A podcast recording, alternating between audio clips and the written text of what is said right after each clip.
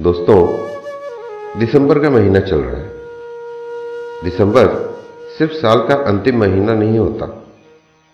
दिसंबर महीना होता है जब पूरे साल के दरमियान गई गुजरी हर एक बात एक बार फिर आपकी आंखों के आगे से घूम जाती है। जब ओस भरी सुबह और मुलायम कंबल के रेशों के बीच नींद खुलती है और अंगड़ाई लेते हुए आप बिस्तर छोड़ने की कोशिश करते हैं, उस वक्त एक ख्याल जरूर आता है मन में कि आज दिसंबर का फला तारीख हो गई, अब बस इतने ही दिन बचे हैं और इससे पूरा होने को।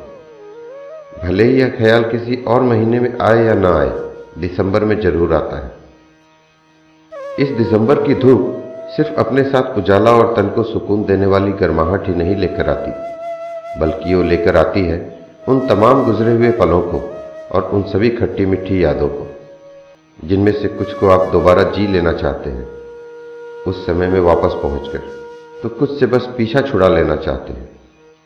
यह वो महीना होता है जब एक साथ उत्साह और अफसोस दोनों आपके पीछे पड़ जाते हैं।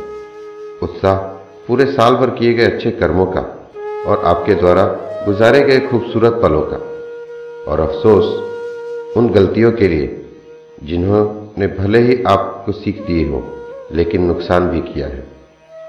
इसी दिसंबर की गुनगुनाती दोपहरी में छत पर बैठे पेड़ों को हिलते कांपते देखते हुए आप कभी कुछ याद करके मुस्कुरा भी उठते हैं, तो कभी अगला ही ख्याल आपको अचानक से डुबा देता है और मुंह लटक जाता है आपका।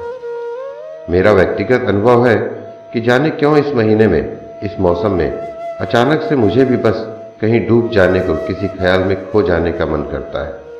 अचानक से धूम धड़ाक वाले गानों से उकता कर मन गुलाम अली और जगजीत को सुनने को चाहता है।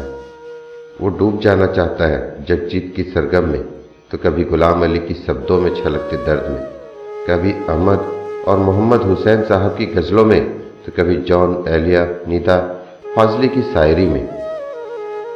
यह दिसंबर नहीं लेकर आता सिर्फ गिने चुने 31 दिन, बल्कि यह लेकर आता है तमाम रूहानियत और रुमानियत भरे एहसास, जिन्हें एक बार में ना तो स्याही से कागज़ पर उतारना मुमकिन है और ना ही अंगूठे से टाइप कर पाना।